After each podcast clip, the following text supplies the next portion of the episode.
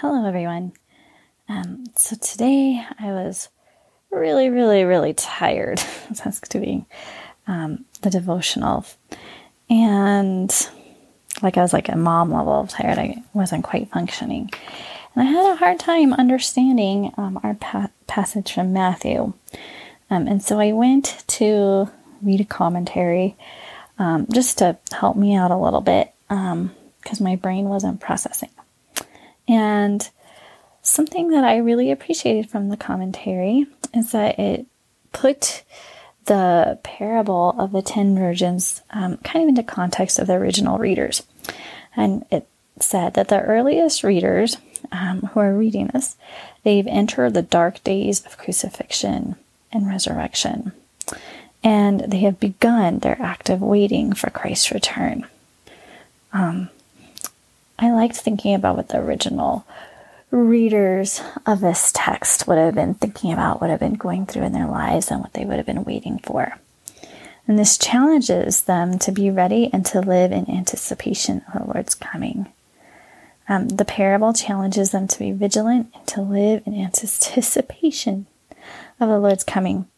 Um, yeah, I didn't come from a church that emphasized the rapture at all. And so as I learned about churches that did and learned more about the rapture, I mean, honestly, it's kind of freaked me out a little bit.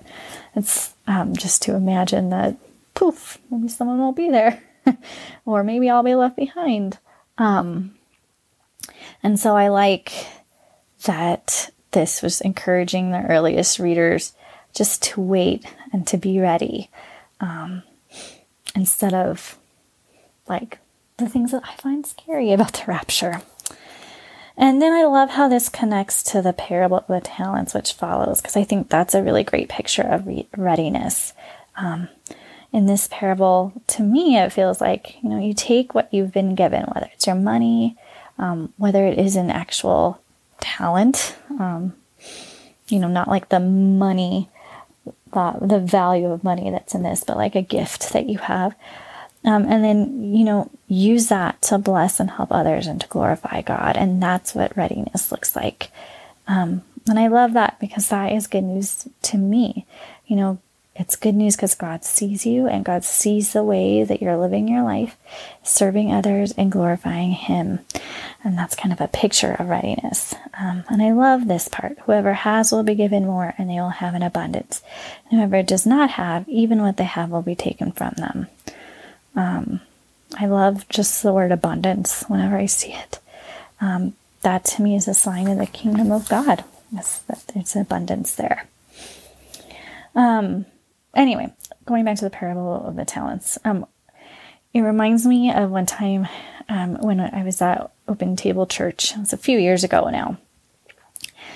And I was just struck by this particular woman who I was talking with because she um, you know, she was unhoused. And she just kept offering me thing after thing after thing in our conversation, like her her jewelry, and um, I think she offered me like multiple pieces of her jewelry. I was just struck by like this woman who was who didn't have very much, and she was offering me all she had, and her generosity. Um, and like there have been multiple instances at church where people who don't have much have offered stuff to me, like more than I've offered them. To me, that's always been a powerful depiction of this parable, where someone was a good and faithful servant. So let me um, end with prayer. Dear Jesus, thank you for this challenge that you've given to be ready, um, to just live in anticipation of your coming, and not in like a scary way, but just that we're ready, that we're using all the gifts and the talents and our money just to serve and to glorify you and to see your kingdom come. Um, and that's really exciting, Lord. So I pray that you give us exciting ways to partner with you and to bring your kingdom here on earth, God. Um, yeah, and that we get to see ways like your kingdom tangibly come, like like I've gotten to see at church. Um, I pray that we have more like more opportunities to see that. Um, yeah, put this in your name. Amen.